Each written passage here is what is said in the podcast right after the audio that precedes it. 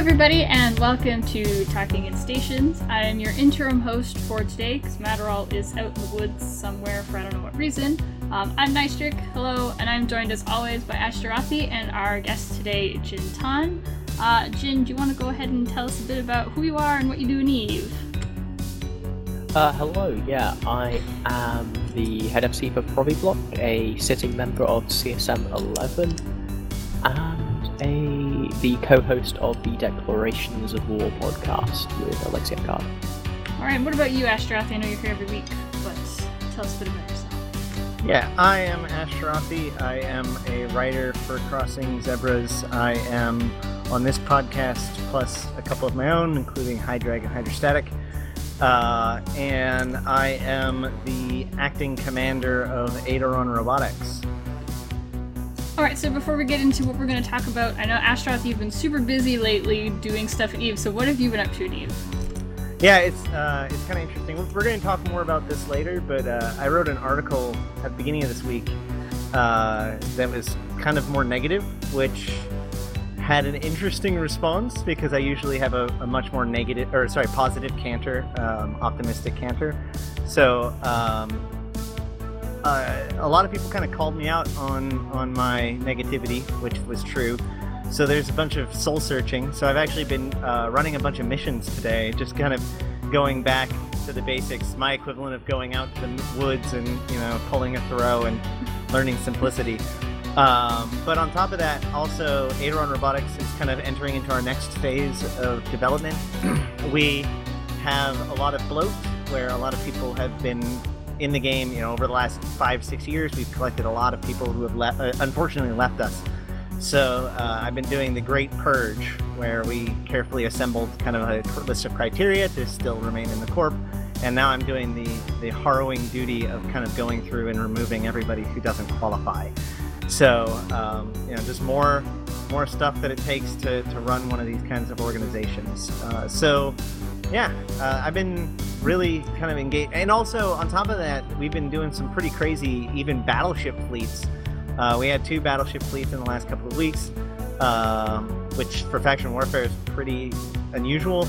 Uh, but we were working with the larger Gallente militia, which was pretty cool. Uh, one of them went really, really well. The other one went really poorly. So, uh, pretty much. So they evened out. Yeah, yeah. They. Well, I survived both of them. So for me, it's all it's all good.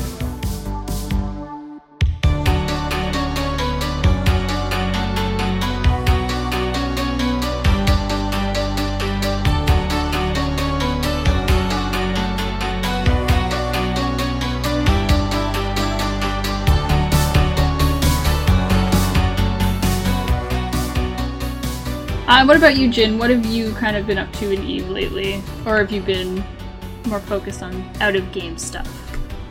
Uh, well, I never try and focus on uh, uh, out of game stuff.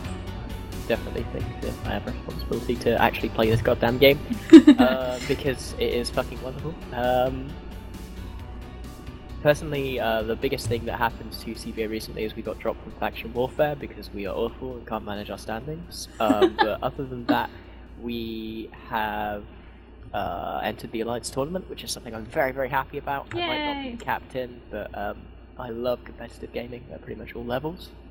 So it's absolutely wonderful to be involved in that in my favourite game, which is Eve Online.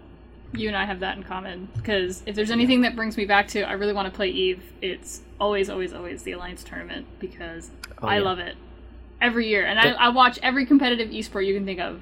I will, I will consume it like a crazy person. So when the Alliance tournament happens, I am there. Um, and for those of you in chat wondering where everyone else is, the answer is I don't know. Matterall was like, "Here, do this thing," so I'm doing this thing, and everyone else is away for reasons I don't know. To be fair, this Sorry. is effectively you, you're just you're just um, moderating a head v head versus me and Ashterothi. I know. I'm really excited. So, So- we're gonna jump into this because Ash, uh, he alluded to this, and so you guys know the um, article is being displayed on your screen. It's called "Eva's dying, and we're the ones killing it," and uh, which is unusual for Ash because yes, in especially on our show, um, and I know I've only been I've only done it like three or four times, but Ash is very, you very very much our our kind of hope for Eve voice are no, Eve is great. There's all these things you're missing out on, and the PVE is fantastic. Even though most of us, mostly me, think, oh god, PVE, I want to die. Um, so it's weird to see this kind of negativity come from Ash, and I'm excited to kind of see what he has to say about when he when you wrote it. So kind of your thoughts when you were writing it, and uh, sort of your thoughts now after the fact. Yeah. Um, also, I have another piece that I've that I've written haven't hasn't made it all the way through the pipe yet. I'm not sure if it's going to be published because it's way more kind of bloggy, so it may not actually end up on Crossing Zebras, uh, but I'll put it somewhere else if it doesn't Please. make it there. Um, but uh, it, it it really was an introspection about all of this. So uh, I guess part of my problem, and and I think as I was responding to the feedback, uh, it caused me to think a lot more about what I was actually trying to say, which probably would have been good good to, to have that once over before I posted it. Um, but That's what editors are for. I, yeah, well, I'm just kidding. it's Uh, true. CZ doesn't really do um, style editing in that manner. We Most places basically, don't. yeah, yeah. Uh, it's, Yeah. it's pretty good. I don't mind that. they wouldn't they wouldn't kick back my article and say, "Are you?" Well, actually, to let me be fair, Naiden actually did pull me aside af- at, at this and was and uh, asked me if I was sure about the title specifically. Um, and I do admit, I going into this that the the title was um, it designed to be ex- yeah it was inflammatory. It was designed to be exciting. It was designed to tie into that notion of of every summer we evaluate is Eve dying. Um, I think you accomplished that. The only I- negative side of that is that a lot of people were like, "Eve is dying, fuck you," and turned away. Well, no, actually, I didn't actually get a lot of people that said that. But Oh, it that's was like, good. It, what what you saw was that knee jerk response because people are so exhausted with having that argument that they just saw that I was presenting that argument and then just basically copy pasted their argument that they give whenever anybody says that Eve is dying, Yep. and then just acted like I was another person. I was accused of being goons, which was kind of funny. That doesn't surprise me. I Um, think my, my favorite thing about that was that uh, people effectively proved one of the points you brought up in the article, where you talked about how you people don't uh, people will shout down someone if they think they're saying something that's been said before and say, "Why don't you read the backlog?" And then people did exactly that right back to you, which I thought was quite amusing. It also- irony perspective. It also proves another one of the points you made, and I think this is one of the louder points. Um, I'm going to kind of summarize for you guys just really quick so you know what's going on. Um, the article makes a few um, accusations kind of at the community, less at CCP and more at the community of Eve. And one of the big ones is that hostilities in the game have kind of spilt over into the real world, and that by and large, it's that them versus us mentality that's killing Eve, creative projects in Eve, even going so far as to think to, and I'm not sure that I read this right, and correct me if I'm wrong, but to accuse the them versus us mentality even, um, you know, dripping into the CSM and kind of killing it as well. At least that's the accusation in the article. Right. Well, uh, and again, we'll get we're going to get more into this with uh, Jin because thankfully, of all of the pieces, uh, all of my arguments that were made, this was the most resoundly kind of disproven to my my great pleasure, which is that um, I kind of and and again, this article was completely from just my perception at the time of me writing it, which has dramatically changed in the last week with people with this discussion.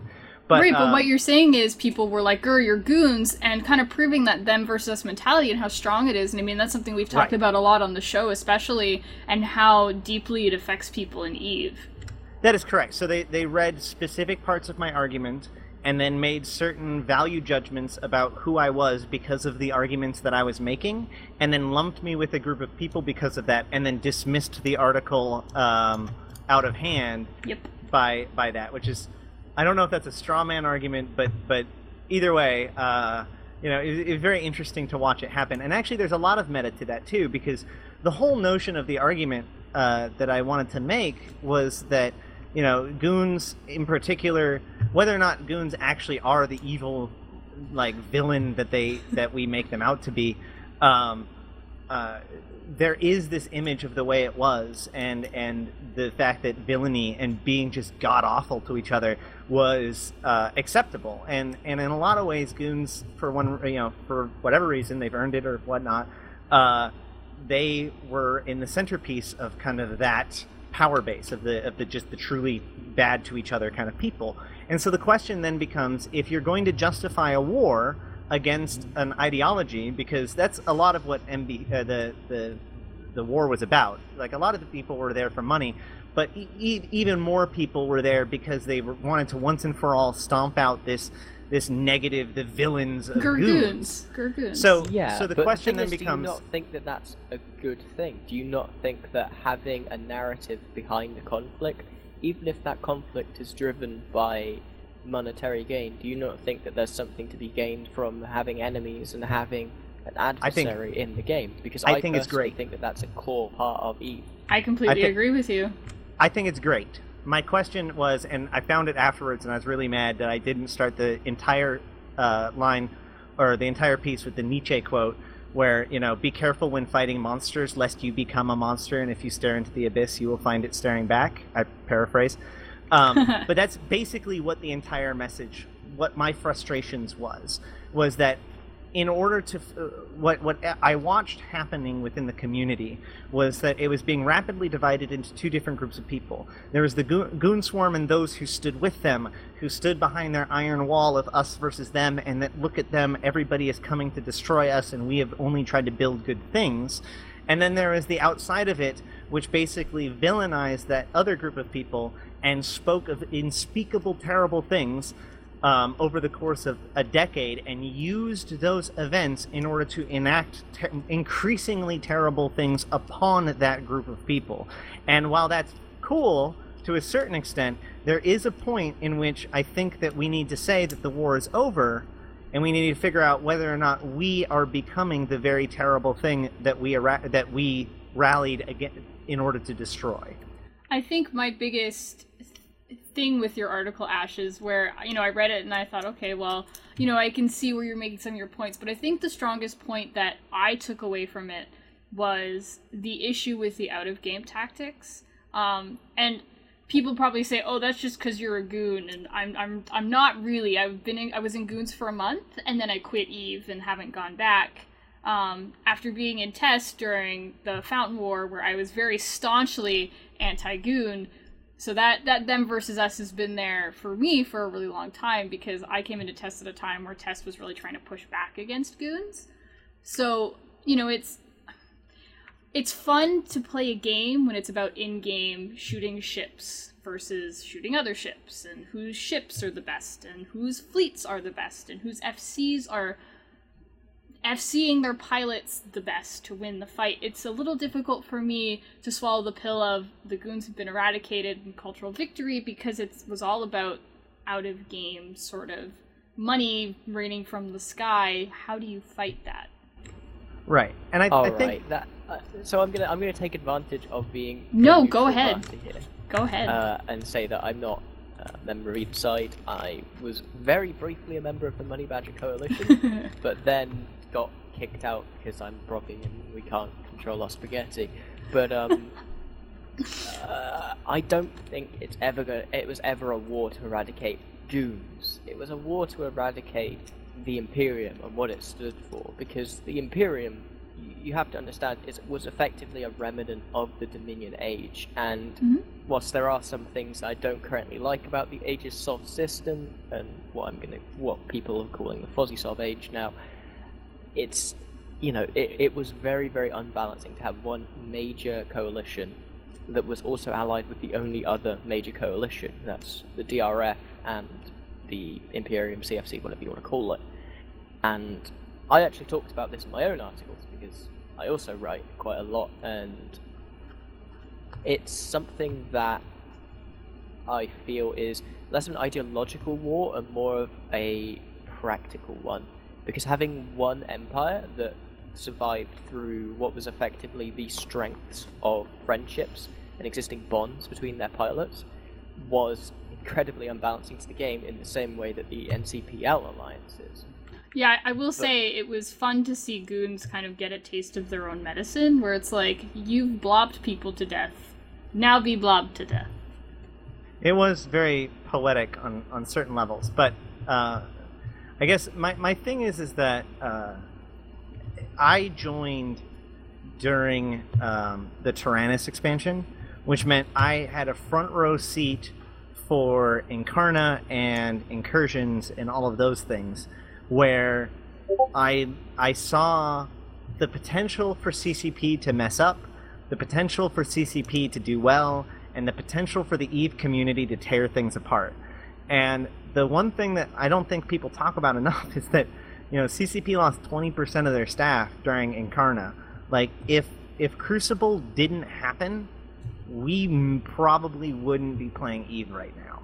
And and we were that close to the threshold. And so and and I, and I even admit this in kind of my new piece or whatever that there was there is a certain concern where I understand that that Eve is in fact a fragile thing. We live in an age in which MMOs get shuttered all the time. Yep. Um, I, I was playing Nosgoth, and that game was pretty fun. There's nothing wrong with it whatsoever, but they just never got it to catch on, and it got closed down before I even made it out of beta.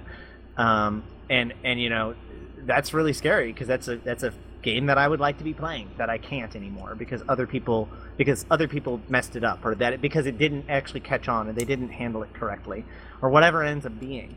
So um, you know there there is a there is a fear that like okay, it's fun to get to laugh at the Kickstarter or to be mad at goons for what they did with it or whatever you want to talk about.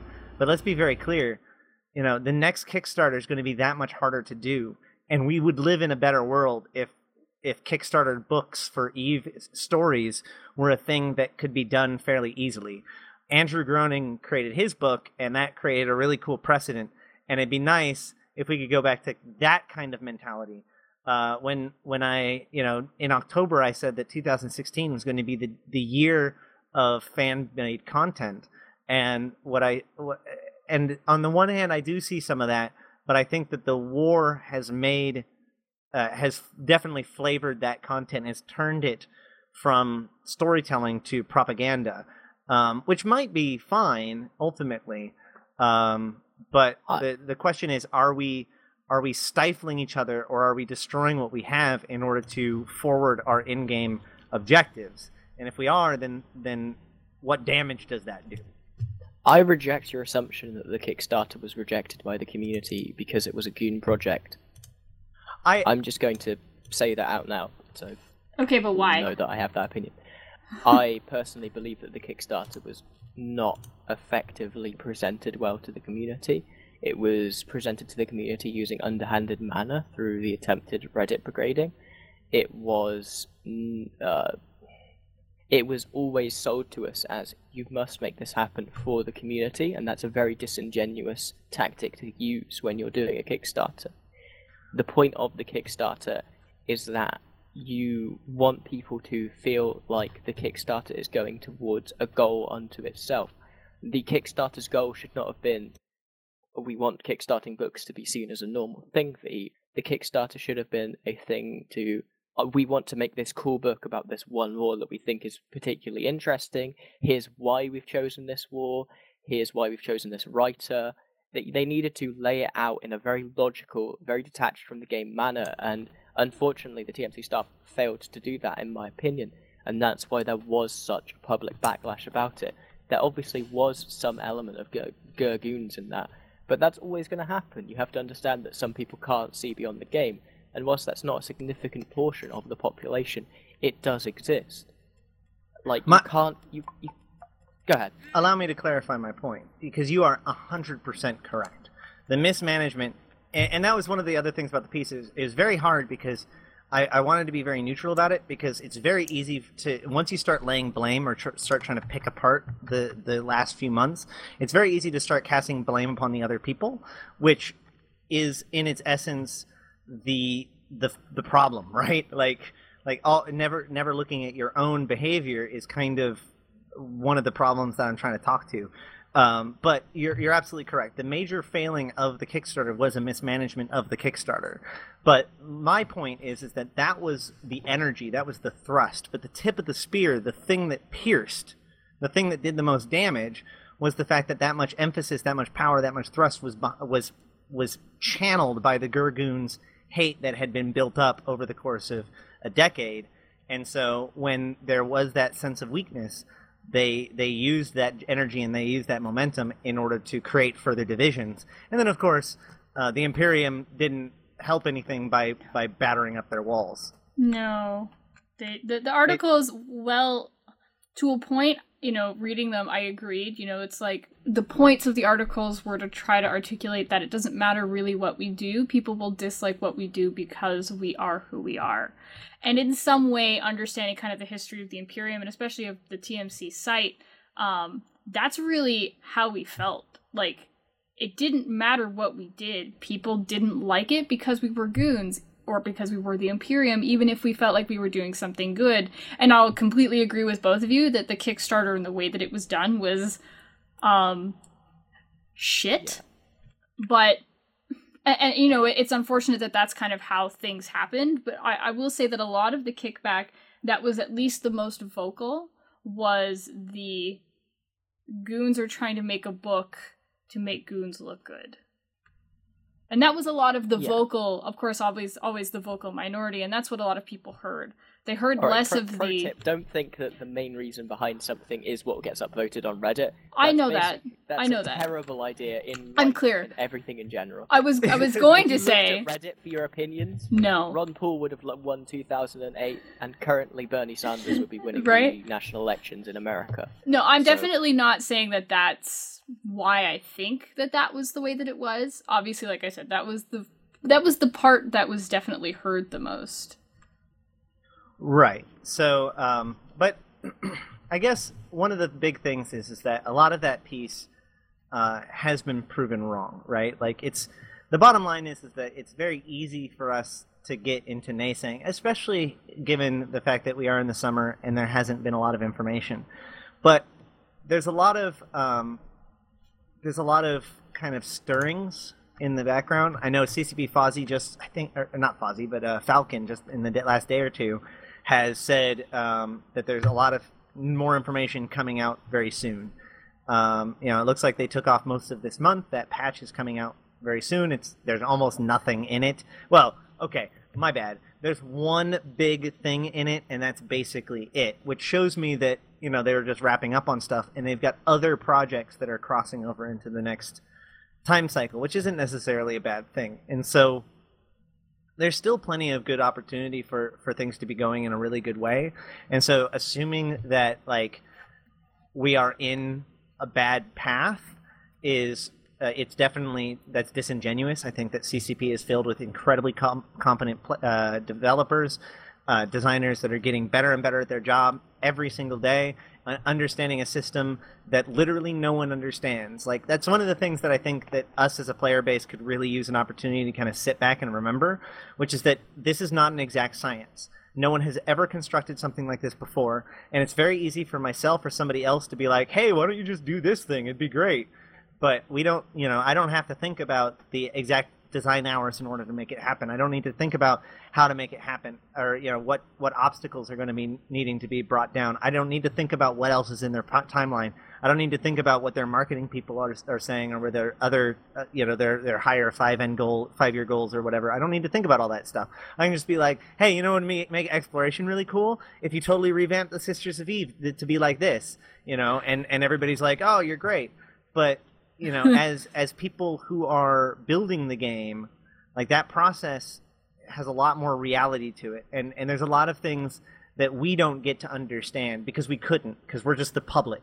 And remember, the public is always stupid, right? That's the fun thing about Eve versus other games that I've noticed is like, yeah, you'll see a lot of like other MMOs where people are like, well, why don't you just do this thing and it'll be so much better? And other games are like, okay, let's do that. And it's like, oh, that's a terrible idea. And then they do it and it actually is a terrible idea and everything dies. So it's, but I find that in Eve or on Eve posting places, which are plentiful, um, you know, people are always like, try this thing, do this thing. And everyone's like, no, that's Yeah. no. Well, first of all, we don't just have the public. If you remember, we have a player-elected organization that gets to see a little bit behind the curtain Uh-huh. on issues like this. That is correct, and so let's go back to that actually, um, which is that one of the complaints that I levied, or one of the things I levied, was that during the course of the war, we also had a CSM election, and I think that thanks to the heightened political kind of stature that we had during the war,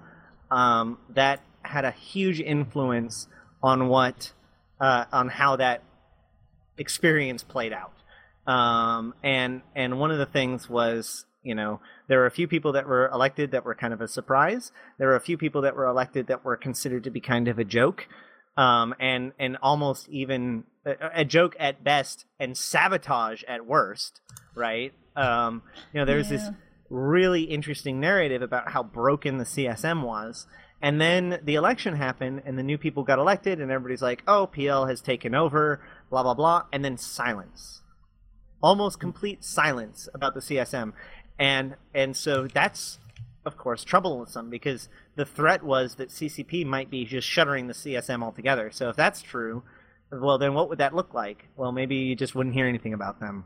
Maybe that's what's going on, and that's and and so I I presented that as like, well you know, we haven't heard very much from the CSM. We don't know what's going on with all of this stuff going on. We do know that it was in jeopardy as of the CSM 10, and now we just haven't heard anything. And thankfully, uh, I have been vocally corrected by numerous people. Uh, most of the CSM. Apparently, the best way to get contacted by your CSM people is to write a public article about how they're not doing anything. But um, it turns out that Jinton, you have, or sorry, I mispronounced that, but Jin, you have um, uh, been keeping up your own minutes this whole time, uh, and I'm I'm totally a jerk for not finding it in myself before saying that you guys haven't been doing it, uh, and I freely admit that. So why don't you talk about kind of what's been going on and what you've been doing? Well, I don't know specifically what you want me to talk about because I could talk about quite a lot. I could talk about the interactions that we're having with devs kind of on a day to day level where we're discussing specific minor things with them, or we're talking about kind of our philosophy behind balance or like little changes that we want. Or Well- you know stuff well, stuff of that let's- nature, which I obviously can't talk about because of NDA, sadly. Uh-huh. Yeah, I don't I don't want to even get you close to an NDA breach because that's like, you know, That's just a- all the way bad. Let's not that do would that. be that would be useless. Um, so yeah, let's get the CSM to talk. Okay, now breach your NDA. Like that would be counterproductive. So Uh, that's what we Um, call the Manfred Sideous approach. Shots. I'm gonna let that one sink in. Yep. All right, so uh, all right. I guess my first question is, uh, I'm gonna just be the most direct. Um, is the CSM in crisis, in your opinion? Is or or are how are things going in the CSM? I believe the CSM is certainly at a crossroads. There was something that we talked about in chat uh, before I went for my little pre-podcast nap um, about proactive and reactive CSM, and there's definitely a lot of debate, even internally within the people who are elected, as to what the CSM should be.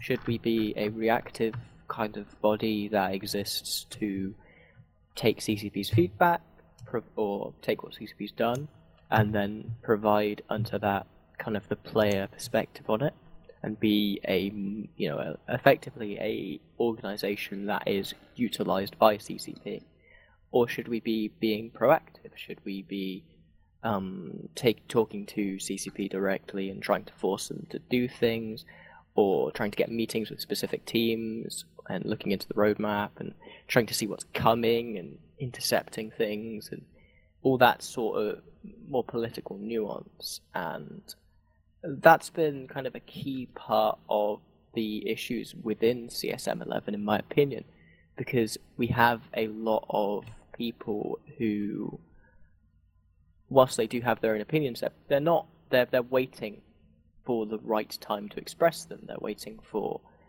okay now we can talk about this issue and whilst that is definitely good, and you need a lot of people like that in the CSM because you can't have, uh, you know, 14 people who are trying to get things sorted out because that would end terribly, and that was effectively what I think that one of the problems was with CSM 10, is that you had too many competing leaders trying to push the CSM in all sorts of different directions. So, um, and and also just quick for clarity, have you had any of your summits yet? Uh, no, our summit will be in September 12th to September 15th.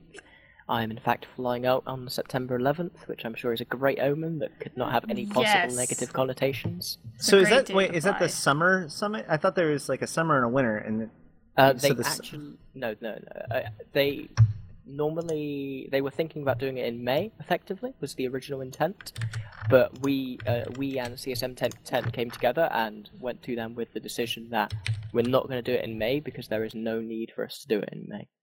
Fair enough. We wanted to be able to go there and talk about things like citadels. We wanted to go there and talk about things like the capital rebalance. And if we'd gone in May, that would have been way, way too fresh, and it we wouldn't have had a any kind of reasoned perspective on it. That's fair. That's fair. All right. So yeah, I, I've got to thank CSM 10 for that because they did the majority of the legwork to getting us to that decision. So CSM 10 isn't a complete failure, but you know, Oh, I don't think anybody suggested that it was. No, I think no, I think no. There, there are plenty of people who suggest that it was, Yes. but well, that's okay. That's, that's not but- fair, and it's just they're they're doing that thing that we do. Oh, CSM's useless, whatever, because people Yeah, like I to make that members- accusation all the time. I think that one of the things that CSM 10 was obviously good at was communicating with the player base because we knew a lot about what was going on in their world, whether or not it was good or bad that we knew. Um, and I think that what's interesting is that, that CSM 11 reminds me way more of like CSM 7 or 8, um, which which were very effective CSMs. They just weren't very public facing to us um, until kind of later on. So, any rate, uh, I guess my other question would be uh, do you feel like CCP is respecting you? I think that one of the biggest concerns that were levied, and and this is not just a CSM 10 thing. Like this has always been kind of the big challenge, the march forward of CSM is to get CCP to deeper and deeper respect for CSM, and I think that CSM 10 might have hurt that, but who knows? So, would you say that CCP is respecting CSM? Do you think that they're they're allowing you? You're saying that you're debating proactive versus reactive, but how do you feel that the atmosphere from CCP is? I definitely feel like um, it depends on the team specifically. It it obviously depends on the people who are in charge, how much they want to involve the CSM. Um, but I'd say overall we're given quite quite a deal of respect. You know, I wouldn't, I, I wouldn't, you know, I, I can't really say anything bad about it. It's it, it is what it is. Like if I come out here and say, scream, you know, we're not getting enough respect. What's that going to do? What we are is we are people who are here to push CCP in what we think is the right direction, and it's simply their job to decide if that coincides with the direction they, at the end of the day, want to go. Uh, but to answer your question more directly, yeah, I feel like we're given enough respect. And do you feel that, that CCP Guard and um, CCP Logibro, who's the new kind of coordinators at the end of CCP 10, they changed from CCP Leeloo to CCP Guard and Logibro. Um, do, do you feel that, that Guard and Logibro are, are embracing? I mean, like those two guys are incredibly proactive, good community members. Are they? Yep. Are they? How is your experience dealing with them directly? Um, it's it's actually the uh, having talked to CSM10 about uh, CCP Leeloo, I'd say it's a drastic improvement, as harsh as that may sound. Um, obviously, effectively, what the Logibro and Guard have taken is they've taken the thing of well, we'll leave you in the chamber if you need anything, you can come to us, and that's probably the best way they could have done that because it does incentivize us actively talking to individual devs rather than going through one line of communication. And I think that's best exemplified by the producer chats that we are able to have every month. This is something CSM 10 heavily lobbied for and got introduced during the CSM, where every month we will talk directly with the producers of mo- many of the major teams involved in CCP. So that's people like um, 5.0, Team Size Matters, Astrosparkle, all those kind of teams. I know those names don't really mean much and they shift around a lot, but effectively that means like people who are in charge of PvE, people who are in charge of sandbox content, people who are in charge of the UI, people who are in charge of even sound and lighting and visual design. And then we go over them what they've been doing in the past, you know, couple of weeks or whatever, and we will talk about that and we'll see see if there's anything that we would like that we can build in. They ask us if we have any suggestions regarding things or any feedback regarding things that have just launched, and it's a super community, super communicative um, little platform. I'd say it's definitely the most important meeting, barring the summit, that CSM has been involved in in probably a long time. So I think uh, that's awesome. I'm really glad to hear that. Um, I think that it's good for me to hear that the CSM is happy with their communication um, because I don't know if I've ever heard that before. like universally, it's always been incredibly antagonistic, and I think that that, or at least it's sound it's it is sounded to be in varying degrees of either antagonistic or apathetic. I should probably say more correctly. So to hear you saying that they're being uh, responsive and respectful is incredibly. Um, uh, it, it, it gives me hope because really they are you are at a crossroads, right? Like uh, eh, uh, you could just say, oh well, the the CSM is useless and therefore will not be. Uh, who cares? Or you can be like, well, we've got these 15 people who've been elected. I mean, 14. on on this sorry, 14 people. You know, on this on the on the lowest level, that's awesome, right? That there is this whole process of a CSM. Even if you guys never did anything, just having a video game have this voting structure in it is another quirk that makes Eve cool. So it's good even on that level. But the fact that people are finally trying to figure out, okay, you know, let's let's make use out of this. Let's let's try to have a positive interaction. Um, that's very hope creating.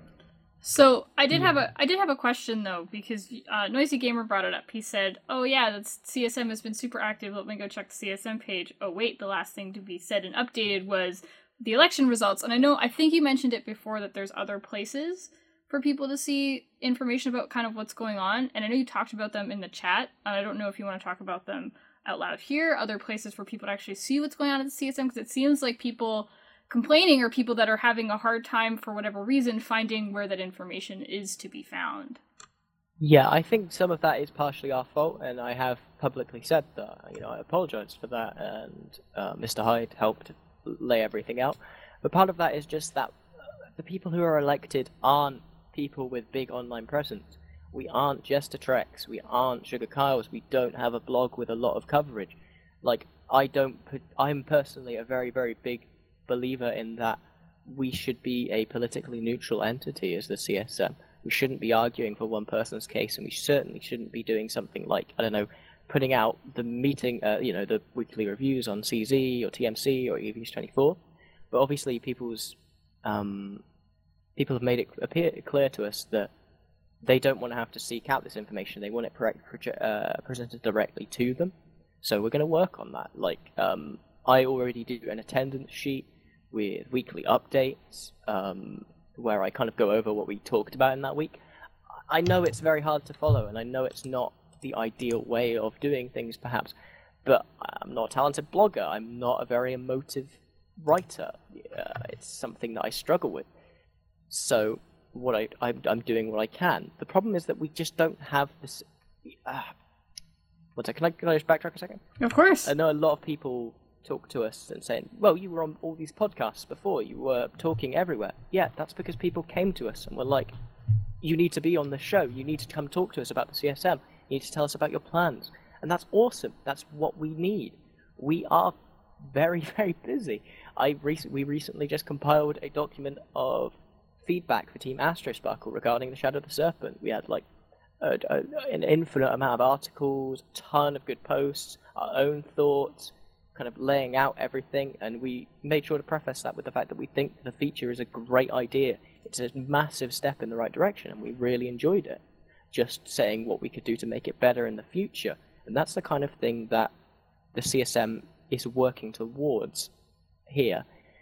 We we don't have we can't realistically do that and find uh, find out every podcast and try and schedule dates for that. I'm imploring you guys, if you want a CSM on your podcast, on your show, you want us to write a little thing for you, just ask us. We are here to help you.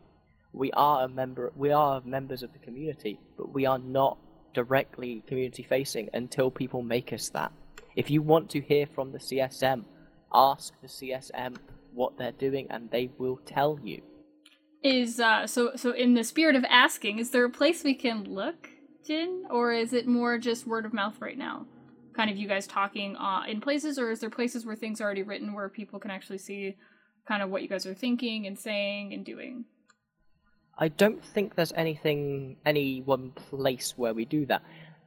The thing is, the communication of the system is very, very distributed. Unfortunately, um, the only person with like a direct community outlet would be Bobmon, and he's been on holiday for the past month. Uh, he's been teaching kids about something I don't know. Well, that's exciting. Uh, yeah, um, like I said, there's the meeting attendance sheet with LinkedIn minutes. I will put that in the chat now. Actually, you might get banned it. for it, but I will undo it.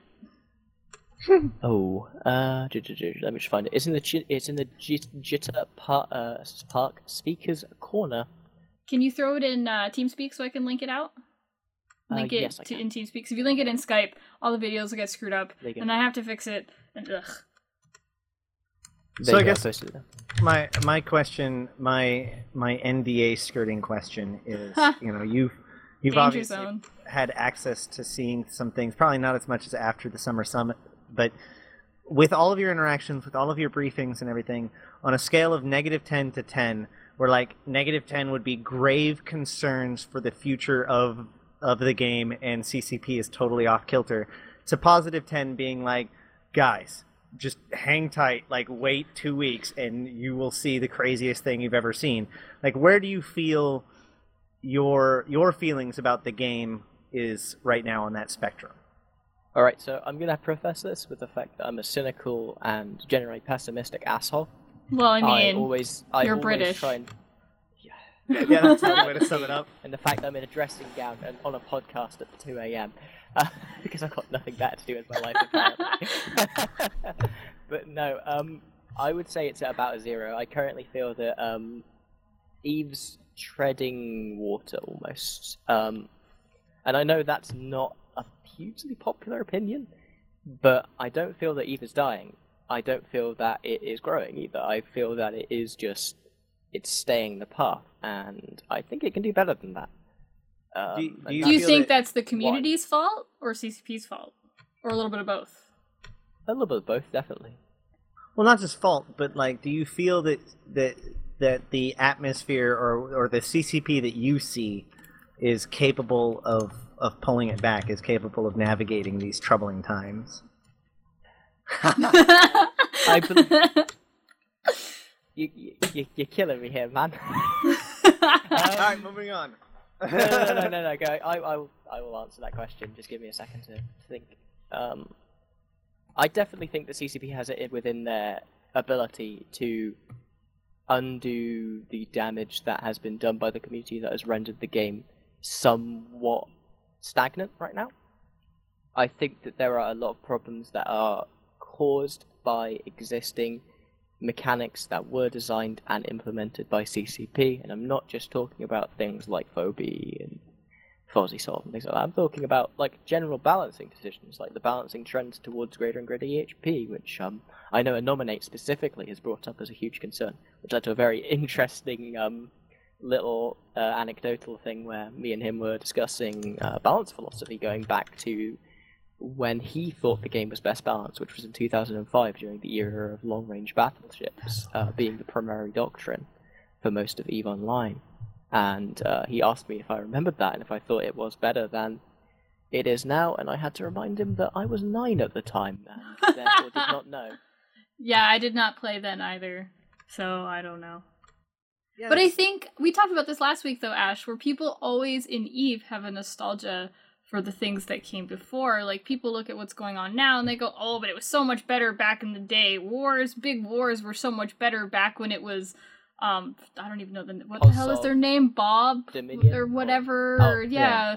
those were those were the best great wars, and you know everyone always talks about it was Eve was better To be before. fair, those wars were very, very different to the way it is now. In the same way that doctrines are very different, and FCing is very different, and even nullsec leadership is very different. You're no longer about cutting a very, very specific character. It's about how you, you can leverage your current position, and that's so, that's probably been one of the biggest changes in Eve long term. Is the fact that people like the only existing, I, I guess, character that is in charge of an alliance right now is the Mittani and that's Yeah, why he's experiencing some of the issues. I think. But, I will agree with you the there. Um, so I have a question that kind of going back to the article, um, and talking about that a little bit. Um, for you, Jin, is that is there any kind of part of the article that stuck out to you where you think that Ash kind of has a point, or or that you think needs to be expanded on, or do you think most of it's just, oh no, he was dying, crying, everybody oh, no, freak no, out? He certainly he certainly had some great points in there, like him talking about the CSM spurred a Reddit thread that kind of got us to talk more. Like I said, there's a reason I'm on this podcast. Although I was talking to Matterall before this all happened because I I actually really like this podcast. I'm happy to be on it. I enjoy serving on podcasts. It's very entertaining to listen to people's opinions and kind of talk about things. Well, Um, I just want to hear some. own little view. I just want to hear some positive stuff. We've not done a lot of Ash. Your article was bad. Let's hear good stuff about Ash's article. well, to be fair, again, it's one of those. It was an article that was specifically written almost with the hopes of being proven wrong, right? Because it was Right. it was a, a a moment of pessimism or kind of fear and despair, as it were, as I see, you know, like Feel You know, the, the- the pessimism of behaviors- the eternal optimist. yes, the behaviors of war should not be the same behaviors as the behaviors of peace, and, and Eve does require both. Um, especially as we're entering into the second half of this year, which is supposed to have a more industry focus. And one of the great things is is that actually right now on r/Eve, um, there is like one of the top posts is basically saying that we need a revamp of PVE content, and I was so blown away because I opened it up like waiting for people to be like, "Oh, Eve is just or PVE is just ISK per hour. Why are you doing that anyway? It's just you know, it's just PvP. The game is for PvP, which are the arguments that I've seen time and time and time again in the last year. But when I opened it up, everybody was like, "Yeah, yeah, no, this is this is really hurting the game, and you know, we need to do this stuff." And so seeing people see like say that and seeing this energy that's that where people realize that PvP answers are not the only answers that Eve needs now. Like PvP solutions will only go so far. Um, that ultimately the game itself has to be interesting, even when there is nobody else to fight. well, right. Um, Wars are great. Wars are fine. They're fun. They create content. But what do you do in the in between? Most people Yeah. quit. But and, and you know, I was one of those not people. most people. I, I will say a lot of obviously, that- people. I will say a lot. Okay, sorry. I, I will amend my because when I think of a, when I think when I say most people, I think of all the people that I knew that quit, and that was most of the people at Eve I know. I always have to rein myself in when I make that claim because I know it's not quite true. So I apologize for that. But you know, when I think of a lot of people, they go, "Oh, war and PvP are the only thing." But I know that when the war, Fountain War, ended for us, we pulled back and did something that I was like, I don't really know if that's interesting to me, but there aren't really many alternatives, and I don't know what to do because they're not all that fun. So I know that if PvE were a little different, if there was something else to do, something more interesting to pull me in, I might not have quit, and I might actually still be playing. Right. And, yeah, I, and the- I, Sorry. no, man, you're the important one. Go. Yeah. I'm definitely not important. I'm just a figure. Uh, but uh, what I was going to say is that you have to remember, first of all, when you talk about PvE, that 70% of the game, full stop, is in high sec. That's a huge number, and CCP really has to take that into account when they talk about anything regarding PvE. Uh, but I, yeah, I really do get what you're talking about. I really do think that, as I said in that Reddit thread, I believe that the PvE needs a complete and utter revamp um, in the next two years, or bad things are going to happen to the game because there will not be a solid foundation from the rest of the game to build upon. Um, as I've talked, I don't know if I've ever actually publicly talked about this, but um, I don't see Eve as a progression system. It is not. You go to high sec, you wait there for a couple of years, you go to low sec, you do some things a couple of years, and you go to null sec or wormholes it's definitely not that way because people enjoy different things about the game. Some people enjoy the empire building of null sec or the smaller, more you know, almost exploration, frontier ship gameplay, and the challenges that come with Wormhole. Some people like the feeling of being a big bad pirate man in Lowsec, or some people like the idea of fighting for an existing empire and role playing in faction warfare Lowsec, and some people just like going for an hour a week in ratting or uh, sorry or missioning in some uh, Caldari system, and that's perfectly fine. And you need to have a spot in all of the game for that to work because Eve is so so intricately connected that if any one part of it is broken, it affects the rest of the game very meaningfully. Because if people aren't enjoying nullsec, then the people in high sec and the people in low sec don't have anyone to threaten them effectively. They're not being competed with. They're not getting that kind of Eve is other people. Eve is not, you know, a static game. It's not a static PvE experience. It's your interaction with other people, be it direct or indirect. Having HiSec be interesting does not take away from NullSec. What that does is it means that more people that come to HiSec enjoy it, and then they enjoy the game more, and so they're part of it for longer, and then maybe they'll go on to go do something in nullsec. Maybe they'll go on to do something in lowsec i actually started almost immediately in nullsec Me which well. was which was terrible for me. Was- Yep. i don't know about you but it was it was the worst experience ever. Um, and and i spent some time in high sec but i really spent a lot of th- you know i've spent most of my time in low sec and so there's part of me that thinks that maybe one of the next things i want to do is just move to high sec and start a mission running corp just because you know it's the idea of empire building you know square one. Like how do i find you know like in in Aideron, we have a pretty good system but now the question is how do we find the correct people to expand our group? Because we're focusing more or less on like can we get just raw numbers and more like hey we have a club right? We like each other in this club. We all kind of know each other now. It's more than just who fleets with who. So how do we find the people that we want in our club so that we can expand to being the correct size to be able to meet our goals. And one of the ideas that's been kicking around is why don't we create a high sec mission running corp and just help out new players and or you know even a mining industrial corp to buy back ore so that way we can find cool people and enable new new players and and maybe bring them in deeper into the game as we can, you know. Uh, it's it's something that I haven't done in the game, and it might be something I'm interested in doing. But um, the point is, is that Eve is about mattering, right? Eve is about trying to make your actions matter, and there's a lot to PVE that could matter, but the problem is, is that like they're they're kind of, in my opinion, being too loose about it, too light about it. Like you know, all of the all of the holiday content is appearing all throughout space. There's less and less focus on standings, which standings are literally your your record with people, right? Um, you know, like there there are very easy ways to make PVE dynamic and interesting and more than just ISK per hour, um, but only if we can believe that that's possible.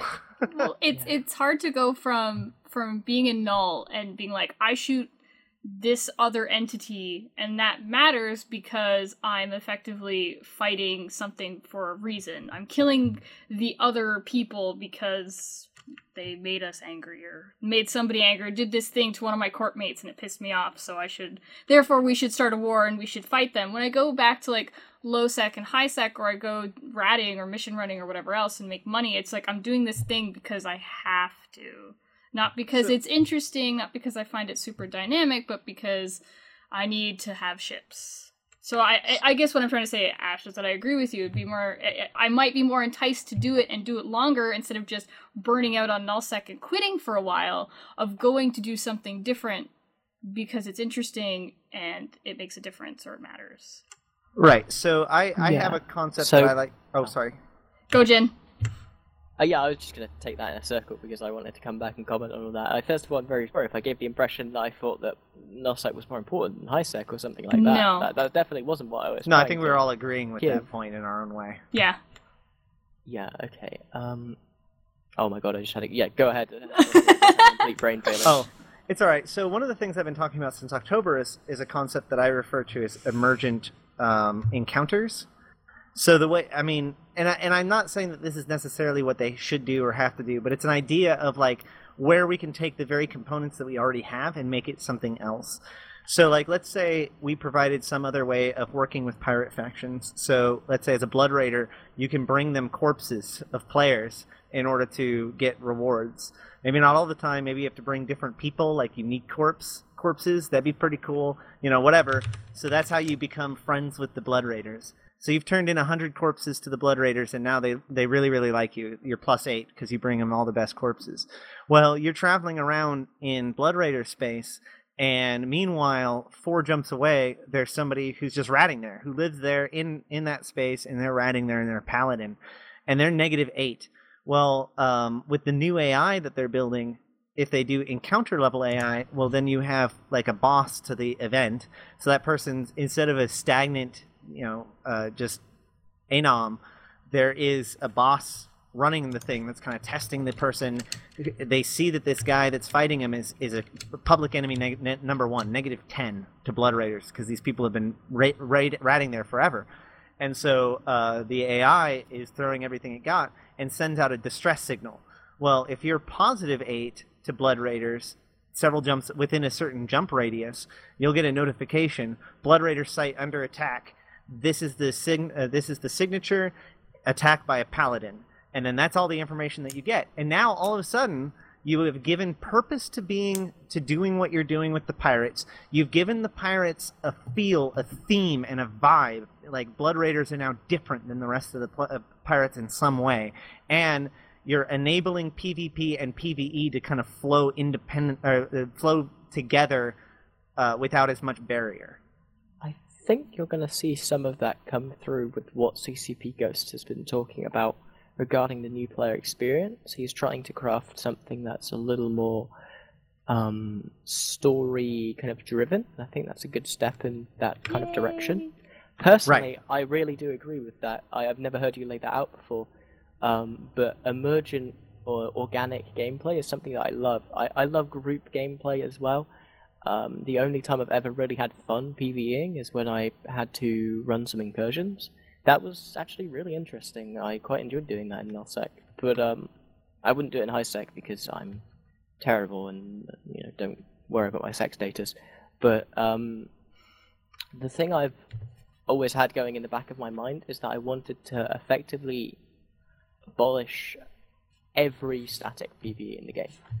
I wanted all PvE to be organic, and I thought the Drifters were going to be a step in that direction. It's why I was so incredibly excited for them Me too. because they have their own intellect. They actually can decide to run away. They can decide to go and get more people and then come and kill you again.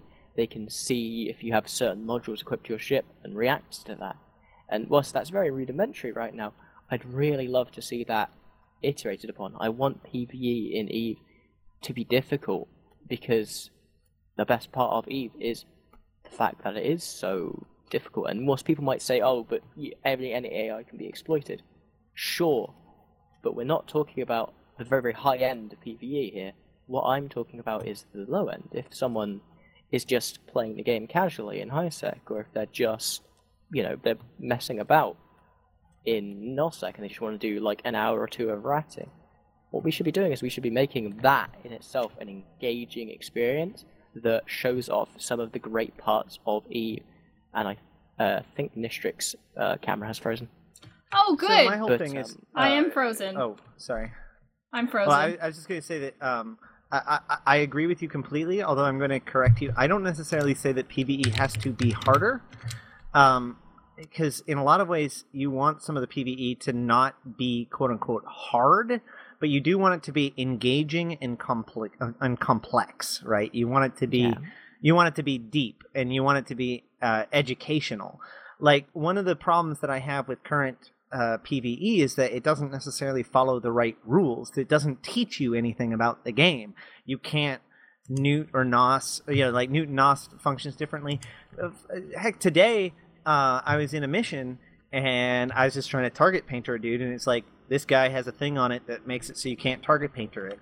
And I'm thinking to myself, what? okay, but what what does is it and why? How do I fix ship? it? And then I'm like, oh wait, maybe he's a golem because he looked kind of like a raven. And I was like, oh, oh, that'd be cool because it would teach you about ECM immunity, you know, or whatever. Not that that's a thing anymore, but it was at least at one point. So you know, and I think they kind of went back on it. But I would bit. So never be looked- able to figure it that wasn't out. a golem, and I was really sad. I would 'Cause, never. You know, ECM and immunity is a thing now, by the way.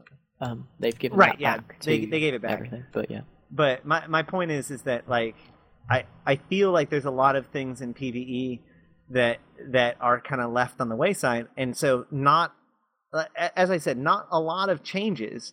You could even, in theory, fix the missions that you currently have and just start regularly adding new ones so that that way it's not just a completely solved problem. And you're you're at least taking a huge step in the right direction.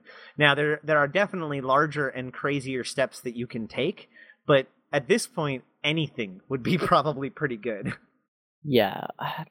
At the end of the day, we're not game designers, and that's something we have to understand. Also, on the ECM immunity, you can thank the CSM for that. Specifically, Noobman and Mr. Hyde. Did you guys- They, Wh- they What's going on with the uh, the uh, do you know anything about the ECM burst issue by the way just as a as an aside um, if you check the Reddit thread, you would know that I actually was the guy who pushed for them to declare that as an exploit and get it posted and get it made. You will be banned if you abuse this. Yay! Because, yeah, um, that was a really serious concern. And the second it hit public, we knew that that had to be sorted. Because the CSM, or at least myself, I, we did know about it, and we had told the CCP about it before. And that's one thing that a lot of people need to understand. Like, there's a, this weird narrative right now that like PL uses all that. I, I don't really want to get into all of that because I don't know enough about it to to get into it. But the idea that you know, like exploits, sometimes CCP or sometimes a company will know that something exists, and you know they don't publish it because it's not. They don't want everybody to worry about it, or you know they don't want everybody to deal with it, but they're watching it very care- closely. So, you know, just because something isn't talked about until it blows up doesn't mean that it's not being tracked. And I think that even happened too. Like uh, CCP Falcon came out and was talking about it and was like, "Look, man, we didn't we didn't respond within 24 hours to your ticket because uh, you know, we didn't want we don't like to have like one response here and there and then everybody's like, "Oh, well this GM told me this, one G- this GM tells me that." Like give them time to fr- properly digest what's going on and then they will give their, you know, result. Testing, testing. Can you guys hear me? Yeah. Ash, Sorry. Jin? That was a bit of an aside, I know. Can we just make sure that Ashterothi, uh, sorry, Nistrik is still in the call? Can you say something? This is great, guys. Well, she's still streaming. Shit's broken. Oh, I'll just let them apparently talk. We can no longer hear Nistrik, so that may be a concern. Yeah, but we're still on. Hold on. You guys are good. They're Alright, good. fair I, I can I can still hear me on the show. So No, no, no, no, no. It's like Nistrik cannot talk to us. It's fine. It's fine. I'll Okay, let them talk. keep going. I guess. Fuck it.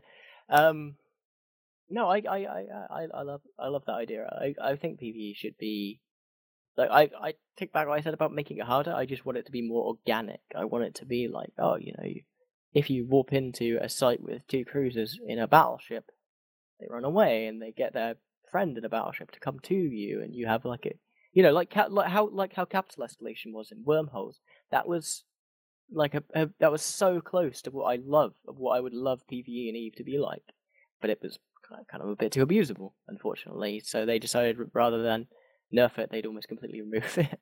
Um, but you know, there there are like great things that could be done with PVE, and I look forward to seeing where CCP goes for it because I really do think that they are going to head in that direction, and kind of heading in that direction, in the direction of a second Crucible, is something that I've really been trying to push.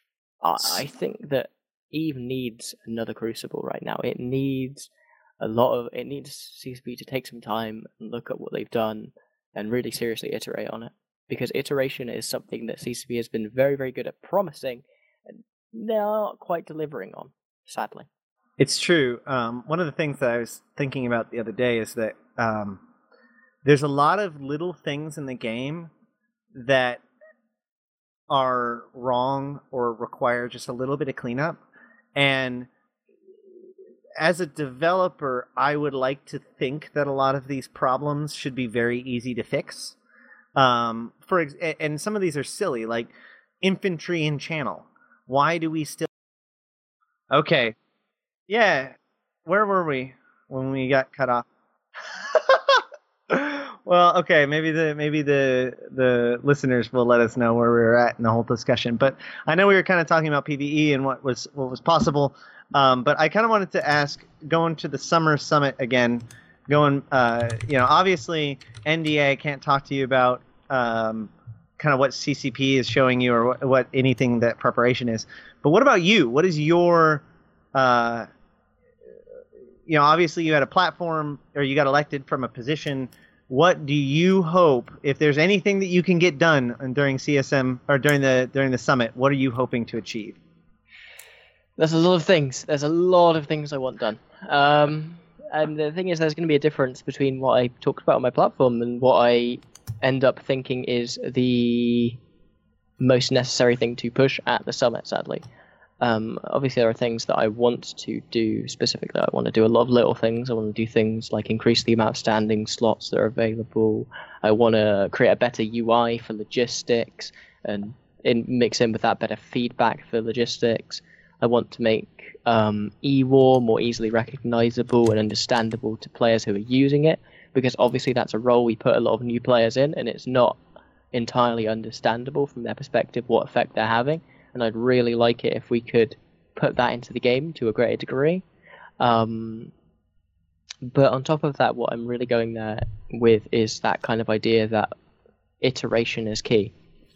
Iteration needs to happen in the game, and I really think that it's something that I'm I'm going to be there to talk about, and it's kind of the what what I hope is the overarching theme of the summit is the fact that CCP have been doing an amazing job with a lot of these features, but they're not quite finished yet. You need to do some things to, to get them to a point where you have a solid foundation to build new features from. And that's something CCP has historically not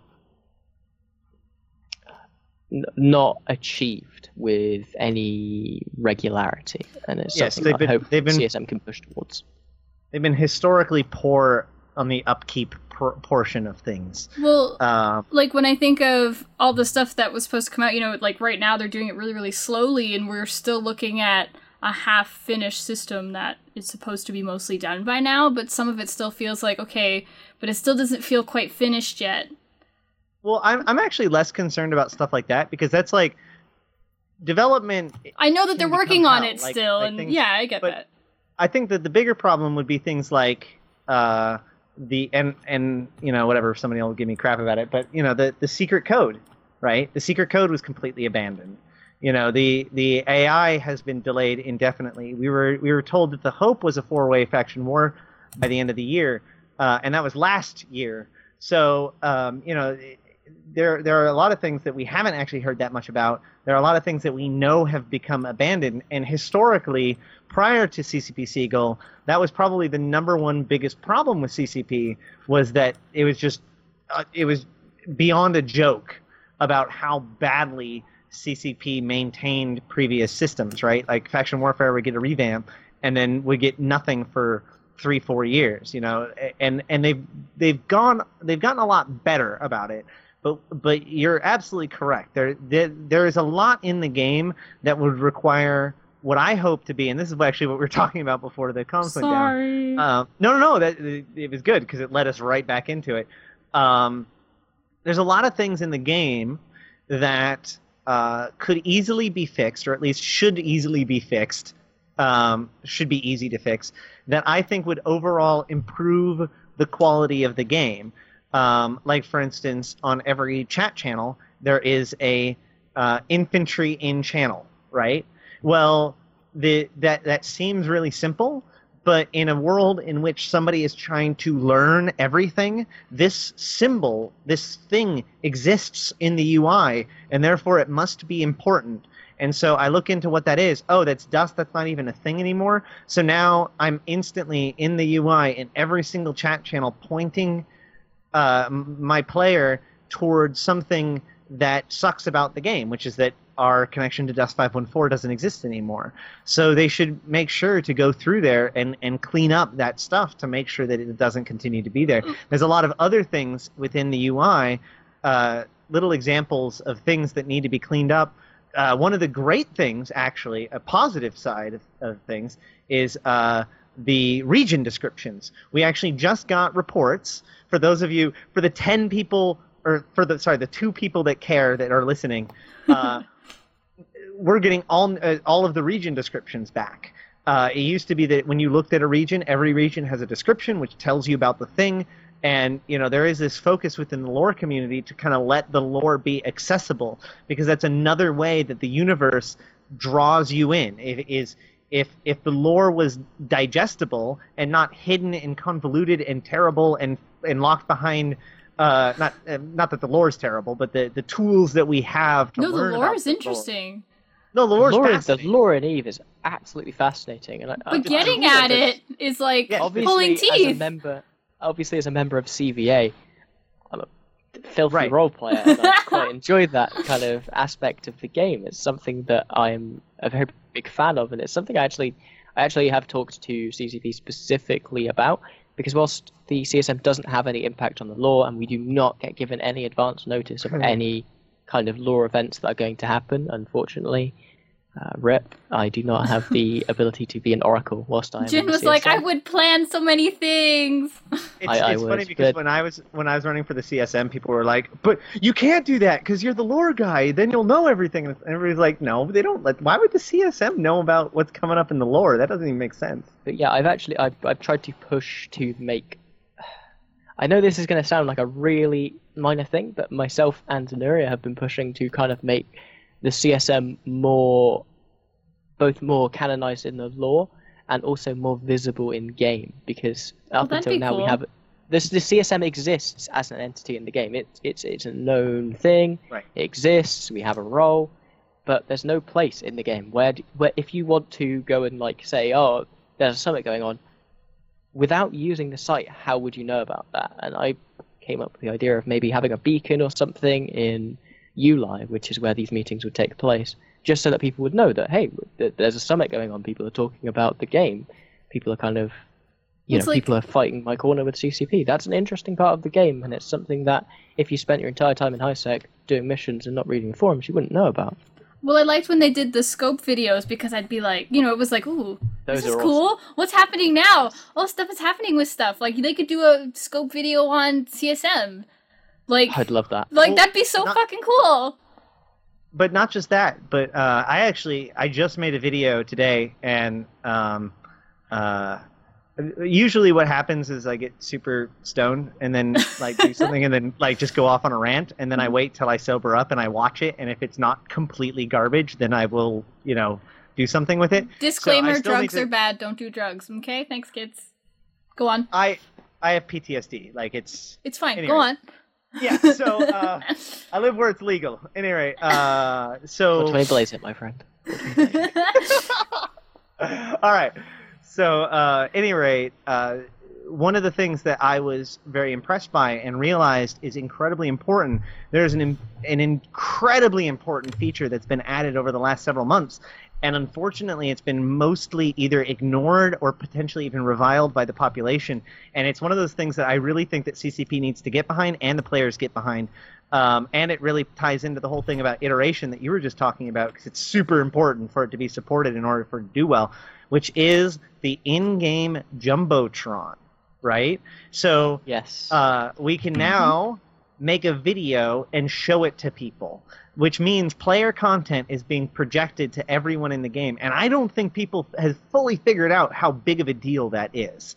Um, you know, one of the one of the the, the the people that I think get it are the big institutions, right? So like the PL one uh, does a really good job of advertising it. The Imperium one does a really good job of advertising what they're doing.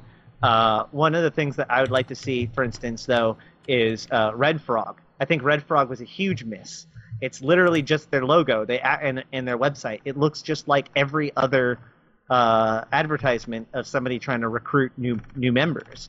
Like Red Frog is a service. Their commercial should be about their service and should be a way of kind of educating people. So CSM should be CSM candidates should have their own stuff on the jumbotron. People should be, you know, doing you know, if, if we can get our creativity and exploit this medium of well, you've got like what 12 like 15 seconds, no audio, but you have people's captured attention because they're sitting in the station not doing anything and they've just got these visuals coming up. And it wasn't that interesting when it was just, you know, buy glasses or buy skill injectors. But that was never the point. This is this is player made content being showcased to all of the players, which allowing players to figure out that there's a bigger world going on that they might want to pay attention to is like the number one historically gigantic problem in Eve. hmm And I this is a huge piece to it. I cannot wait to see nullsec uh, stations specifically gain control over what's shown in their own stations. I think that's going to be a very interesting. I obviously, I'm not saying Propaganda that's gonna happen, everywhere. but I I really hope that happens because that would be so cool. Well, they've Just also being said able that, to you know, choose being- to propagandize to your own members. That's awesome. That's just so Yeah. Eve. That's Yeah, that's it is. perfect for me. Yeah, it is. I, I want and and this goes back way back to my my first article when I was first dreaming about like what posses could be if they did modular posses and I said that you know when you get to somebody's empire in Null you should feel like you're in an empire right like you should get on grid and there's all these different structures and there's statues erected and you you know all this kind of stuff and and they've said that they want to do this you know they they've said propaganda systems are coming so I mean when you think about the potential of what they're working on, it is very hopeful. But this idea of us being able to broadcast messages, and the other good thing about this is, and the thing I like about it, is that unfortunately there's kind of that darker side of Eve where people feel like they should be able to just do whatever they want, and that has a tendency to make some of our media kind of cater to the lowest common denominator, if that makes sense. Um, but by having this veneer of of well, Scope or whoever is managing these broadcasts has to okay. It has to be okay on uh, on Capsuleer stations, and therefore, you know, if somebody's out of game stuff or you know, as much as I love the "Do you love waffles" commercial, it doesn't really, it doesn't really work in in the browser. So forcing people to think about their or not in the browser, but in the client, thinking about people uh, trying to sell their place in the universe uh, to other people via this visual media, but keeping it entirely in game is just another way of making people invested in the universe itself, and that that is crucial. I have this image of like this poor like lower high sec guy who's like, I don't know what this is. I'm gonna go into nullsec for the first time. There's just like statues of like Mittani everywhere, and he's like, Oh god, what is that? It's terrifying. Somebody help me. There's like Uh, plasters of Imperium, like, cause that that's like when I think of someone who would propagandize the hell out of their space. Obviously, the per- first people I think of is the Imperium and Goons and Mittani. And that leads you to some great moments. Imagine if the Mittani had anchored, I don't know, a collidable structure that was like, you know, this is a statue of the Mittani. It's made out of solid, you know, unobtainium. It, it, it it sparkles with malevolence. to to take a quote from Dwarf Fortress, my from my third favorite game. And Well, imagine if you then got to topple that statue. Yeah. That would Yeah, be I- a cool moment. Yeah, it would. No, I, I just can imagine like jumping into like uh, Decl- Deklein Now and just like seeing a statue of the Mittani like flipping the bird and it like spray painted on his chest "False God" or something, you know, like You, you can vandalize the propaganda. That would be awesome. Oh man, Uh, that's that's pretty fucking great. I love that idea. I don't think it will. I don't think it's very likely to happen. Oh God, man, I no! really Could you hope it does imagine the profanity people would graffiti onto onto people's Imagine- propaganda? It's a terrible idea. worse They than probably- the, worse than the worse than the, the swearing? It's going to be the, the Game of Thrones spoilers. That's what that's what's going to really get you. yeah. Oh yeah, I, I think that I think that vandalism probably won't be a thing, but I, I definitely think that people are going to take their enjoyment shooting down other people's propaganda. absolutely. I would love it. But yeah. Uh, anyway, at the end of the day, we are we are talking like the bit pie in the sky. There, I want to bring this back to the CSM and the summit if I can. Yes, do that. because it's something I, a message I wanted to give out, which is that we're doing a lot of roundtables. We're doing a lot of talking to specific communities that feel that their problems haven't been addressed or that aren't represented within nullsec because we know there's a really big popular opinion that the CSM this year is very very null focused and at the end of the day we it is. Like we we are people who primarily live and operate in nullsec uh, exceptions though obviously. But that means that we don't have knowledge of certain things, and that's why I'm trying to get roundtables together. If you feel that your community isn't represented, or if you want to bring us problems, don't try and bring us solutions, please. We're not a solution orientated council. That's not what the Council of Stellar Management's ever been about. It's not about proposing solutions. It's about pointing out problems and letting CCP find the solution. Uh, well, and forcing CCP effectively to find the solutions to those problems. Or at least We to are- make them think think- about it, right? So I think that that's a really interesting point because you know a lot of people who play Eve, especially the people who are very vocal, are you know that IT or very technically oriented or professional kind of people, and so you know when you live when you work in a professional environment, you're taught to never just bring a problem right? You have to you have to also come with some sort of solution to the problem. But in this case you're just a customer. So you you know you're not expected to have the solution but you should just come and say this sucks and and this this is why. Like really well and to articulate your your argument you know. Make sure that you have uh you've you you know you've you've processed your own assumptions and all that kind of stuff and give good feedback as to why you feel the way it is. But uh but yeah i mean ultimately it's not our job to make the solution. Yeah, uh, and uh, like one of the things I've really tried to focus on in when I was pitching these kind of roundtables to people is that we're not here to find out what's wrong with a specific group. We're here to find the core consensus. We're here to find what's wrong with every group and bring that to CCP, which helps us to kind of differentiate it and make sure it's as politically neutral a message as possible. When I when I when I started getting into game design myself, I read a, very interesting story, which was about Borderlands and the way that um, Gearbox does their testing, because they do a lot of open testing, where basically if you live in that area, you can just go and test whatever it is that they're doing that day. Um, and so they were testing Borderlands, and specifically they were testing just that kind of that first area.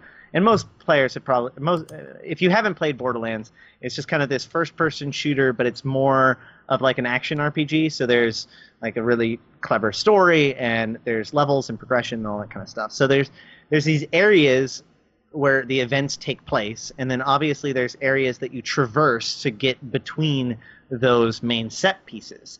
And the feedback that was given was that the area of traversal was too long.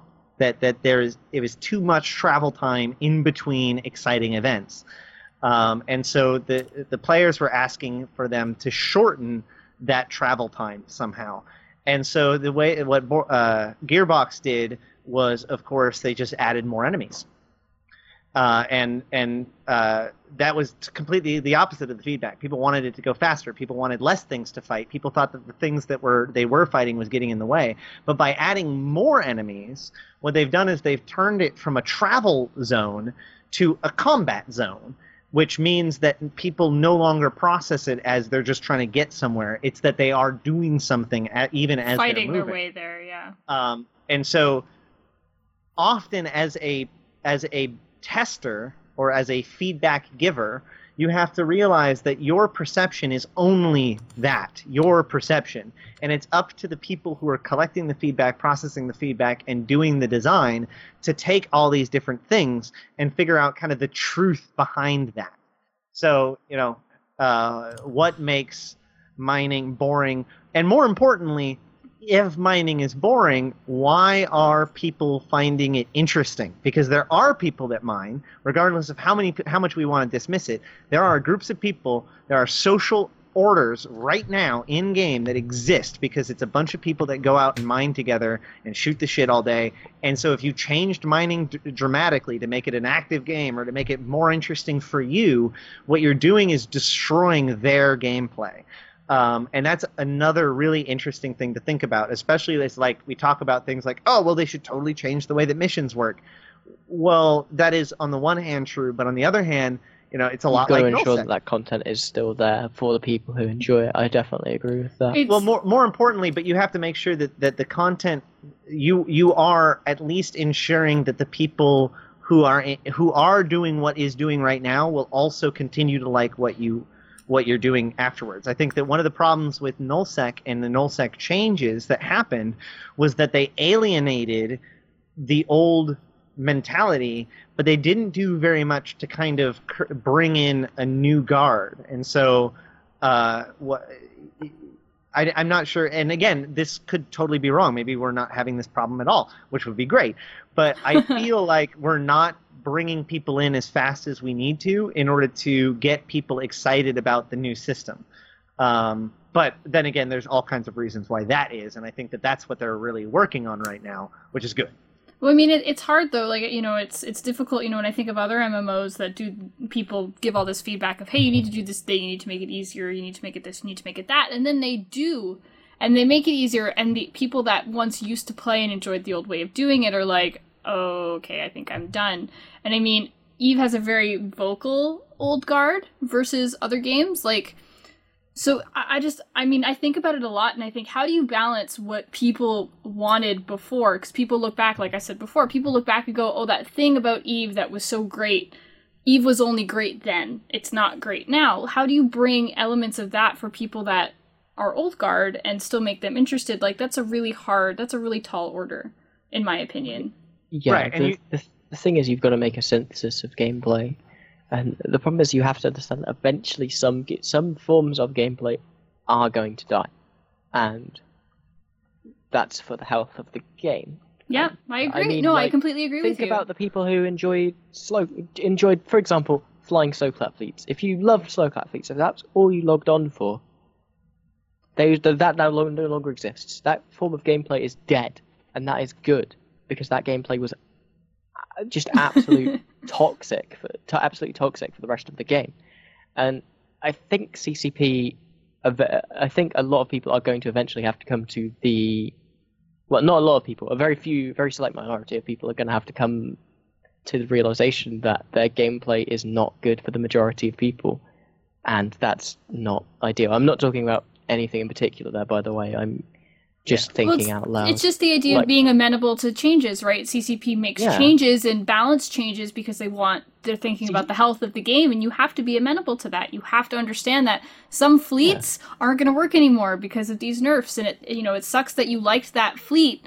Like I liked AHACs, but I don't see that really anymore, and but that's okay.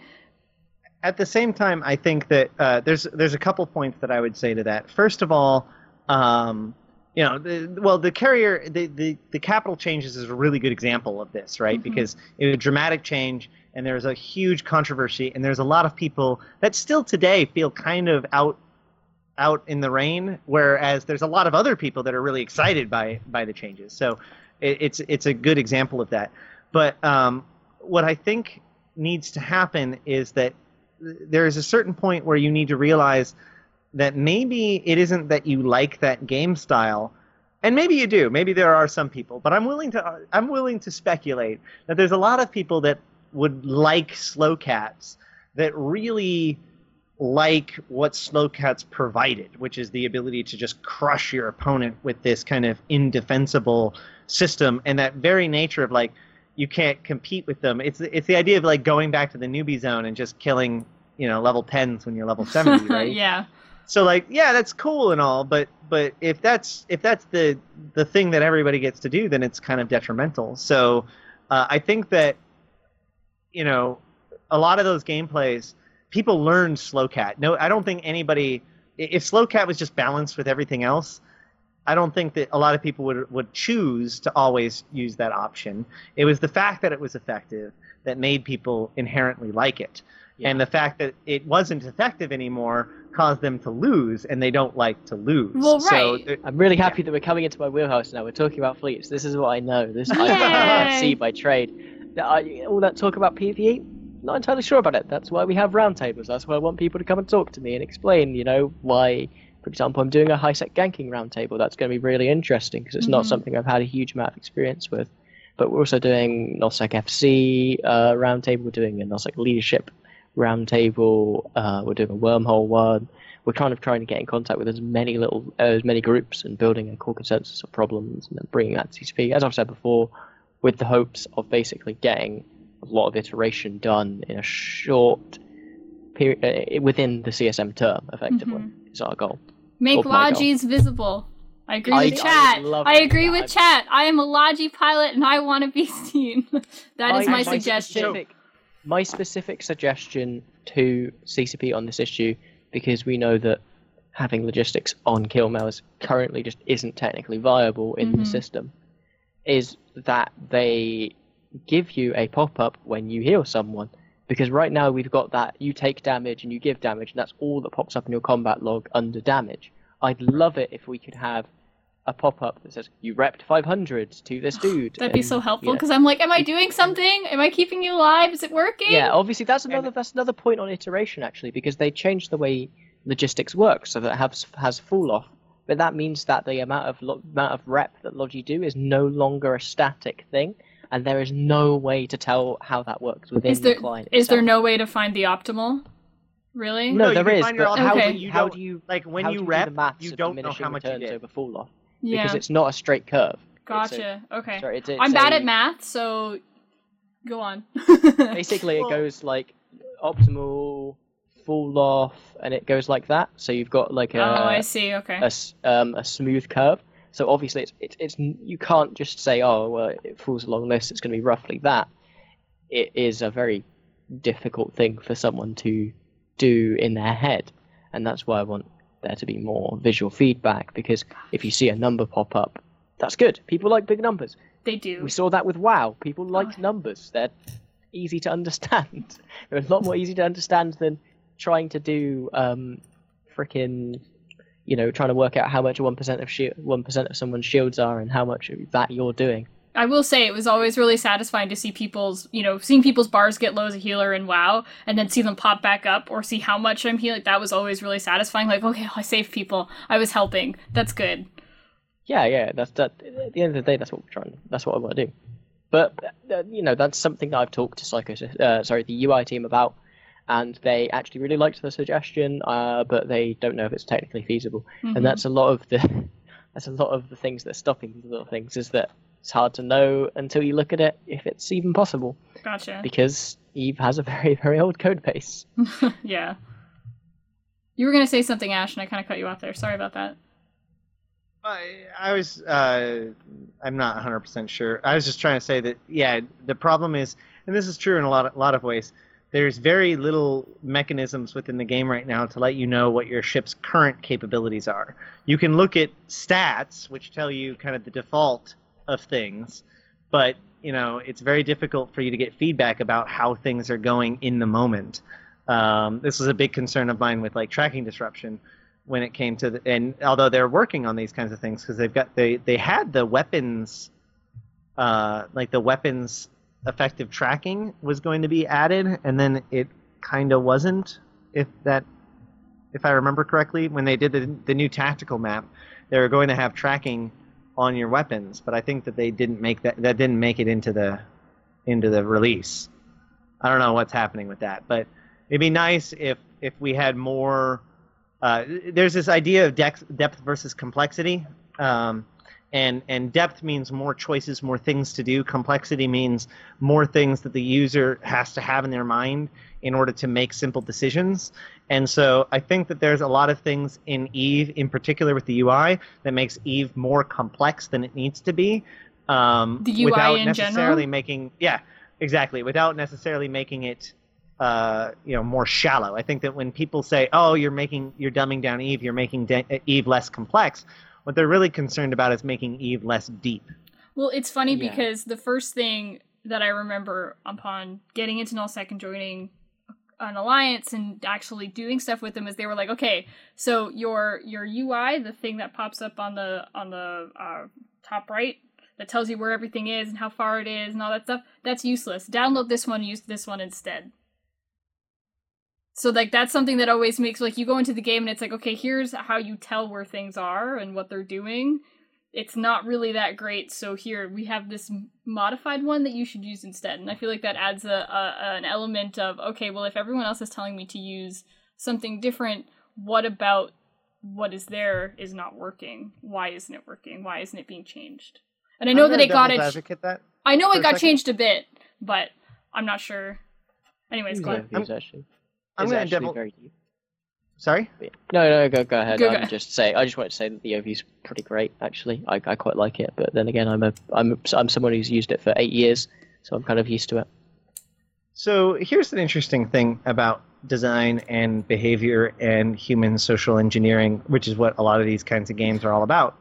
So um, what's interesting is that if you leave it slightly terrible, then uh, but but give players the ability to teach each other the the correct way to do it, which is a good example of the overview, right? Um, what ends up happening is that you're basically just creating a notion for somebody to to take on a mentor role which is a which is this kind of the beginnings of the social glue that makes Eve work, right? So the idea of like, oh no no no, your overview is terrible. Use this one. You know, as long as the overview, the terribleness of the overview is only kind of relative, as long as you know you can actually make an overview that's very basic. A good Mhm. example is like in Hearthstone, right? In Hearthstone, you're just given a deck, and it's a crap deck, but at least it's a deck. You Yeah. don't have to worry about about uh, trying to learn what every single card is. You can just jump straight into it. So in the same way, the overview needs to give you exactly what you need to do have in order to be a good new player, right? And so then when you find uh, another player to mentor you, they can go, "Hey, by the way, here's the secrets to unlock it." And now you've you've you've initiated a, a social uh, order, which has developed, started to become trust and leadership and, and all these kinds of things. And it seems very, very petty and it seems very, very simple, but it is part of that indoctrination process, right? You got to think about it. If you join a nullsec alliance, there's the idea of you got to move your stuff. You got to be introduced to the logistics. Sure. You got to be introduced. You got to be brought into Jabber. You got to be added into the stuff. There and and not only does that help create the alliance, uh, make the alliance run, but it really does drill into the head of a person that they're getting into something that's bigger than them, right? Sh- The idea that there is an orientation and there is necessarily an orientation really drives home that fact that you are becoming part of a group of people.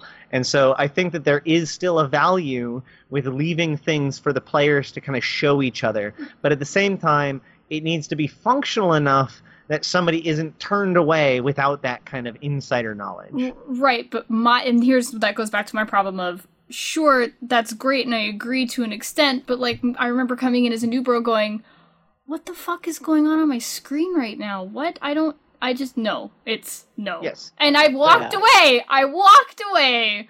I don't Exactly. think that. I think that you guys are approaching this from the wrong perspective. I think you guys are approaching this from the overview being bad, when, rea- when in reality it's explaining the overview is bad.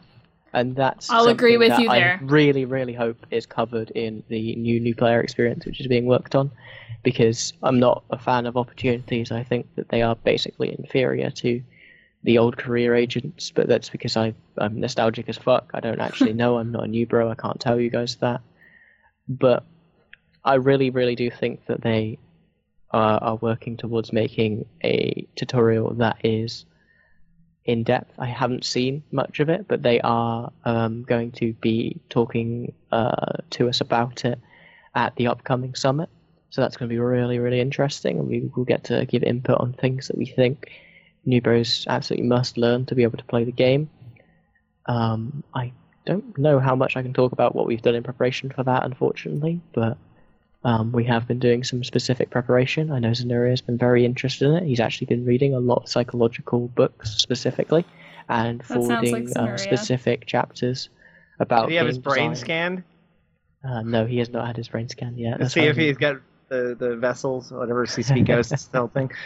No, I, and, and yeah, I do too. I love him. Um, I want to hear more from him. But uh, I think that uh, all of that is extremely important. Like how we bring people in, how we explain stuff, is is pretty much the key that we need to solve uh, to before we move over. But I, I will I will again. I'm the one that's having to vote. I feel kind of good because people are talking about PVE like it makes sense. So I get to voice all the things that I've quietly held true. Uh, but I don't actually not like the opportunities system. I just think that it's being used for the wrong thing.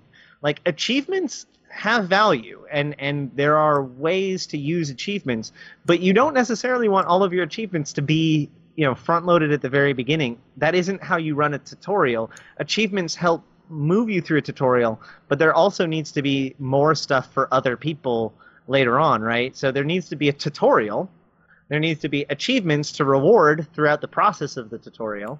And then you can use that for other stuff too right? So again Yep. this goes back to that whole notion of make eve matter. If you use achievements as a record you know if, if eve is supposed to matter if my actions in eve should matter then why does it make sense that more of my actions in world of warcraft is recorded than in eve?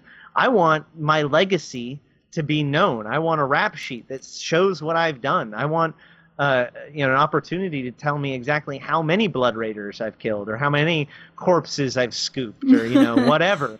You know, let me build my legacy. We actually actually we actually had a discussion with that with our team Astrosparkle, the team behind the Scope Network, um, on the subject of achievements. Recently, uh, Steve brought up a great point, uh, talking about the difference between a participatory, uh, participatory. Oh, can't talk. That's okay. and aspirational You got it. Achievement. I got there in the end. Participatory Um, aspirational. Yeah. but yeah, like talking about what's the difference between okay, you've done the very basics of the game, and it's good to reward for that, but you also want to then give people aspirational ones, like where's the opportunity for I sat in my first capital? Where's the opportunity for I completed my first level four mission? Where's the opportunity for I made my first ship with or I mined myself? Where's the first opportunity for I made my first Tech Two ship? You know, where where is all that? It'd be cool. I got the these- killing blow on a thing or yeah, well, something. I got That'd my first great. kill. That's actually a thing. Actually, right now, I think that's the called the cycle, um, the vicious cycle uh, chain of achievements. Uh, sorry, And then- opportunities. And then, of course, you can take that I to meant its like logical extreme and have things like uh, feats of strength. So, what if every single person that was on grid when Jameel was killed got a special achievement at that moment that only they got, that that marked everyone that was there they'd from that. It'd be that like a badge of glory. Like people that got they- old titles in in in WoW were like, "Look at this title I got before all you other people did things. I'm so cool. Look at me." And I mean, I know that sounds lame, but it but it is It's good. cool. So the, the, the thing is, the thing that you guys are forgetting is that we have a system like that already in the game called the medals system. And how many people check medals? No one, because they're completely worthless right now. Well, What that's I'm not ho- actually true. Like in faction warfare, we use we we each faction has now gotten a medal. Like I have the Gallente medal, and I showcase it. You know, I'm really proud of it. But the point is, is that every single time that comes up, it is a chore. Like like r- literally to the point where they've said no more. Like each empire has gotten it once, and that's it. And it was always a big deal. But I think that if you front load it, you're right. A lot of these mechanics already exist. So if you thought about it, they could they could blend these systems together to make it work. But Yeah, on the like other hand, it goes back to it's all legacy code. So who knows how easy that would be. Yeah, I, I- yeah, I hate to keep banging on about iteration, but that's the thing that I think is the most important about the game. I think that if we talk more about, hey, you have most of these systems here, they just need to be blended together and pushed a bit more to the forefront. You know, you can you can still package that as a new feature. You can still talk about that as something in something that's advertised, uh, that's ad, ad, adverti- Advertisable? advertisable? Is that a word? I don't think that's a word. It's fine. It gets the point Um, across. You know, you, if you if you change the way that, for example, let's say we change the way that Tech threes work, we completely revamp them, we make them into something that you can, I don't know, do crazy, like absolute crazy bullshit. Like you refit from modules in your cargo instantly, and oh, it's cool. You can do whatever you want. It's you know, that that's a really dumb idea. Please don't do that, CCP. That would be awful. Um, but um, you know, if you did something like that, you can still market that. You can still say that, you know, that all these systems have been changed. The Gallente Federation has released their new Proteus, and it's got all these cool, uh, the Proteus Mark II, that's got all these cool features. The people who you're trying to bring into the game don't know that the Proteus Mark One is exactly the same as the Proteus. It no longer exists effectively. Yeah. What you you know, that's that's cool. You can still market revamps. You can still market big changes in gameplay without it feeling like it's a detrimental thing, in my opinion. I agree. But I agree. I don't. I don't. yeah. A- uh, Alim, I- I don't know how to pronounce names. That's a Alim, thing of he's mine. a member of my co- uh, member of my alliance, actually. So Alim asked the question, "What is the point of achievements?" And and again, I want to go back to the idea of it's a permanent record. Like, yeah, great. There's certain ones that are like, "Oh, I've killed this many people," ha ha ha. But on the on the other hand, like, there, it does show what you have and haven't done, right? And and again, uh, you know, they they've gives always you said that in goals to game, aim it's supposed for. to matter. Well, Well, yeah, point, if you have kind of a visible signature of that, it also shows what you're most proud of, which I think is also a very interesting concept. Imagine if you had I don't know. Let, let's let's let's let's make a new medal system. Let's make like a trophy room. What would you put? What what would you say your one greatest achievement is that you would put in your personal trophy room? I want I want all of you to. I killed that. a Titan day one in my corp. So you yeah. So They were say, like, everyone come out. Titan." Yeah, everyone out, come out and kill this Titan. I was like, what's a Titan? And How they were like, cool it it doesn't be? matter. Just come fucking kill it. And I was like, okay. It was amazing. How cool would it be if you could have I don't know a tro- in your trophy room like a piece of that Titan and it links to the kill mail and that's your trophy. That's your thing. That's your great. equivalent of a title in the game. What about you, Ashterothi? What are you most proud of doing in this game? I, I think that I would probably have my uh, the the Gallente War Medal for, for taking the whole war zone Yeah, so you because have taking a- part of that was a big medal. thing. And Yeah. in a trophy room, and it's like I got awarded this for the Gallente Federation because I took part in this massive effort to cleanse the war zone. You know, And this goes back to the story thing, right? Like yeah. you know, we they want us to be building stories, and what the way you build stories is you you, you give people goals and journeys and, and the ability to reminisce upon it, which I think that a lot of those things do. Like, I actually just went uh, got back into WoW a couple uh, about a week ago, just kind of checking it out, and I opened up my old achievements and looked through stuff, or even even when I'm talking about people, I was like, oh, somebody was talking about the fishing achievement, and I was like, oh yeah, I've got the Dalaran coin because I spent three days Yeah. doing nothing else besides just sitting there fishing out of a tiny little fountain. It was the stupidest thing in It's the world. so but you know what? I've got the thing from it. I log I can into- show you. I log into WoW like probably once an expansion, and I'm like, yeah, I did all those things. That was badass. But um, Yeah, Eve Scout brings up a, an interesting idea, which is um, one thing as corp leaders. I'm just gonna read what he says. Um, we would love to develop corp-defined ati- opportunities and achievements, talking about kind of pl- player-driven opportunities, achievements, and stories. That's a great way to do it. Like, hey, I'm gonna set up this opportunity or achievement to go out and kill 20 of this thing, or get hundred of this or be able to do this other thing and like that'd be great for especially for new players like here's a set of new player achievements fit a ship to look like this fit a ship to look like that kill something with that ship like that's an interesting idea in my opinion Yeah, like I said, you know, you, you probably wouldn't use those in your trophy room, but they're still a way of measuring a success. And the thing is that that also helps you to tell a story. Uh, that's something that I also think is kind of not really ever been approached by CCP. There's never been an in-game mechanic that encourages people to look at your look at other people's history, apart from, hey, check this guy's kill board, see if Yeah. he- most of his ships have cynos. That's like you know that's a thing, but there's never been a mechanic that's specifically geared towards getting other players to interact with other players to tell specifically stories of great things that they are proud of achieving. And I think that's something that the game could use. But the thing is, at the end of the day, I don't know if that's a priority over something like a PVE remap, Probably or, not. or or nullsec iteration, or capital iteration, or ensuring that ship uh, ship balance is more carefully maintained. And that's one of the, the greatest problems about being on the C- uh, sorry, the worst problem about being on the CSM is that you have to face that reality every day. You have to talk to these people, and they're like, "Yeah, that's a great idea." But we're, we're busy doing this one thing, and you're like, oh yeah, yeah, it makes perfect sense that that's what they're doing, Yeah. and that that is more important than that. But you still feel bad because that that thing that you were suggesting is also a good idea, and you have to understand that not all good ideas can be made, and that is Yeah. probably one of the most heartbreaking things about the CSM. and It's probably why most people don't do two or three terms. I, I will say to kind of put this into reality, I, I can guarantee you that well not guarantee, but I will say that the, the chance of me have having finished the gold Ouroboros, the the having finished Shadows of the Serpent, would have increased dramatically if I had known that there would be a lasting thing that I got from it. Just the fact that there is ISK or the blueprint that was worth ISK or something like that, I don't care.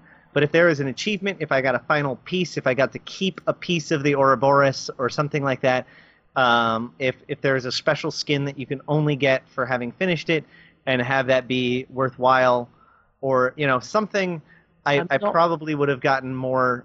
In fact, actually, I'll tell you this: if I could have gotten like guaranteed the Hecate um, uh, skin for the Serpentis for the Gold Ouroboros, I would have totally gotten fifty thousand and, and not even bring- thought about it. bring up something that I'm very concerned about with um the, with the Ouroboros containers, which is the fact that they are random, which is something that we weren't actually made aware of. that's one of the that's one of the small failures in communication that I have experienced during the CSM. But we actually had a really good discussion off the back of that and started to talk to uh, CCP about when things might, you know, because they didn't think that was a huge part of it, but for us that was actually quite an important distinction whether It is. stuff's random or not random. Especially, um, I think we've had a talk with them about that, and I know I know it's effectively analogous to a loot table, but it doesn't feel like that to the player base. no, it doesn't at all. Especially for the Eve player base who likes to go, I know I'm going to do and make this per hour, be able to accomplish this and get these things. Knowing that it's random adds an element of, okay, so I'm not going to actually be able to do this all the time, know for sure what I'm going to be getting kind of per hour or per minute. Because a lot of, like, when I think of Eve and what people talk about, how they're making money or getting items or whatever, it's always a ISK per hour sort of. They're they're calculating what they're getting based on a known factor. Adding an element of unknown for Eve players is like you're doing what now? Well, I, I'm going to counterpoint that and say that there actually has been a lot of explorer content, which is highly random randomized in the game, but you kind of you work the averages in that kind of sense. I think that one of the biggest problems was that you only get those three containers, you only get the one container, and that container is random. Like if you, uh, for instance, loot boxes in Overwatch work because you will always get another one. So if this one that you got was crappy, then that's great. You just work on for the next one. So if Just they made it so that you got right, so it, it's fine if you got like the the gold Ouroboros could have been fifty thousand, and that would have been great, and it could have been random and cool, and can give you a vehement. And had they have just given you a bronze every uh, 1k or every 10k, so that way you get four, and then continue to get it afterwards, or however they did it, so that way you felt like your one roll was not your one roll, then um, I think that they would have been a lot better off but it was just the combination of all these pieces kind of working in contrast with each other that left such a bit bad taste in people's mouth when it which is good which is important to note because that means that the feature is really really close to being really Yeah. really Yeah, awesome no. That that's something we had to explain to Astrospark because they, they, uh, when we originally talked about it, they thought we were being quite negative about it, and that's something we've learned about communication as well. Like the CSM is a really a real big learning process, and that's Sure. why it's very important that we have a couple of incumbents next year. Although I probably won't be running. Um, it's it's it's something that is a very big learning curve. You have to learn how each how how the teams interact, or All right. want to interact with you. But and it To interrupt, hold on for a second. Sorry, I'm gonna let you guys like one more comment each about kind of the topic because we're just about out of time. So one more comment each, shorter-ish. Ashterothi, I'm looking at you. Um, and then we'll do our sign-offs and everything. So go ahead, Ash and Sure. Jin. Yeah, no, I was just uh, well, actually, now that kind of blasted what I had to say, but uh, it doesn't really matter. What I what I'm trying to say is that yeah, w- with what you were saying, feedback is really important because I've seen CCP uh, see a feature not quite work so well, and they just pull it completely, or they pull support for it completely, or they let it just rot. And that is, I think, if there's anything that CCP can do to improve the world as we move on, is to realize that leaving things to rot doesn't make things better, but finding the happiness, finding the core engagement in things, and working with the community to do that is the path forward. Uh, my final comment will be pretty short. It's uh, if you think the CSM isn't communicating well enough and you want to talk to us, talk to me. Like I, I'm happy to go on whatever you want me on. You know, at the end of the day, the way that you want us to communicate with you is something I'm happy to help with. And uh, also, please try and talk to us about things that you think aren't being addressed by CCP currently. And I'd be very happy to, uh, very happy and very interested to learn about them. Other than that, I'm done. Thank you for having me on. um, so yeah, so guys, I just wanted to say to everybody listening, still first and foremost, um, I apologize for my camera and audio deciding no. I don't know why I did that, um, and uh, I will have it fixed so that this doesn't happen again. Uh, Matterall will be back next week, so hopefully that won't be an issue. Um, really quick to do my own sort of uh, quote shout out. Um, on behalf of Matterall, who sometimes doesn't like to say these things, but it's important um, to remember that Talking in Stations is not just a show we do on Twitch, it's also ported out into a podcast. This episode might suck for people listening to that podcast, and I'm really sorry. Um, but in order to ensure that the podcast is available and that the show is available to the most people, um, donations would be fantastic. Fantastic subscriptions are fantastic. Um, hosting the podcast does cost a little bit of money, so any amount you guys can give and help out is fantastic and awesome, and we thank you greatly for that. Um, Ash, is there anything you'd like to say final regards to people, shout outs, etc.? Yeah, and I'm going to try to be brief, even though I wanted this to be a bigger thing, but we're running out of time. The short of it is, is that I am actually building my own social media game that's kind of a micro video platform using the using Android devices. Um, I am currently looking for more testers.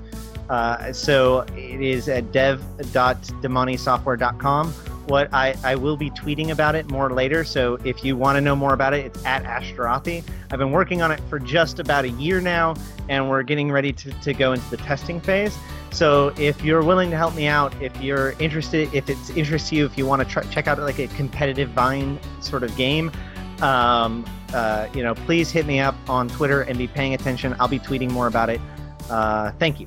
Can you drop that email um, in Skype and I will post it to the Twitch channel or to the chat as soon as we go off? Or can you post it, the email, without Yeah, issues? hold on. Yeah, I, I, uh, I'll just send it to you. Okay. I have to do If it you after. answer someone's question in the stream, literally just um, go into iTunes podcast, type the uh, Talking in Stations, and you'll find it. It's pretty easy to find. The, the audio version of this podcast, which is how I listen to it. Okay, it's linked. Uh, okay, Engine, any any shout outs you'd like to make to people and anything? Um, yeah, shout out to Even T for being cool bros. All right, guys, that's that's going to be it for us. Um, Matterall will be back next week, so this shit show will end. Sorry again. I feel so bad. Um, so yeah, that's all. Thanks, guys. Have a great night. Bye.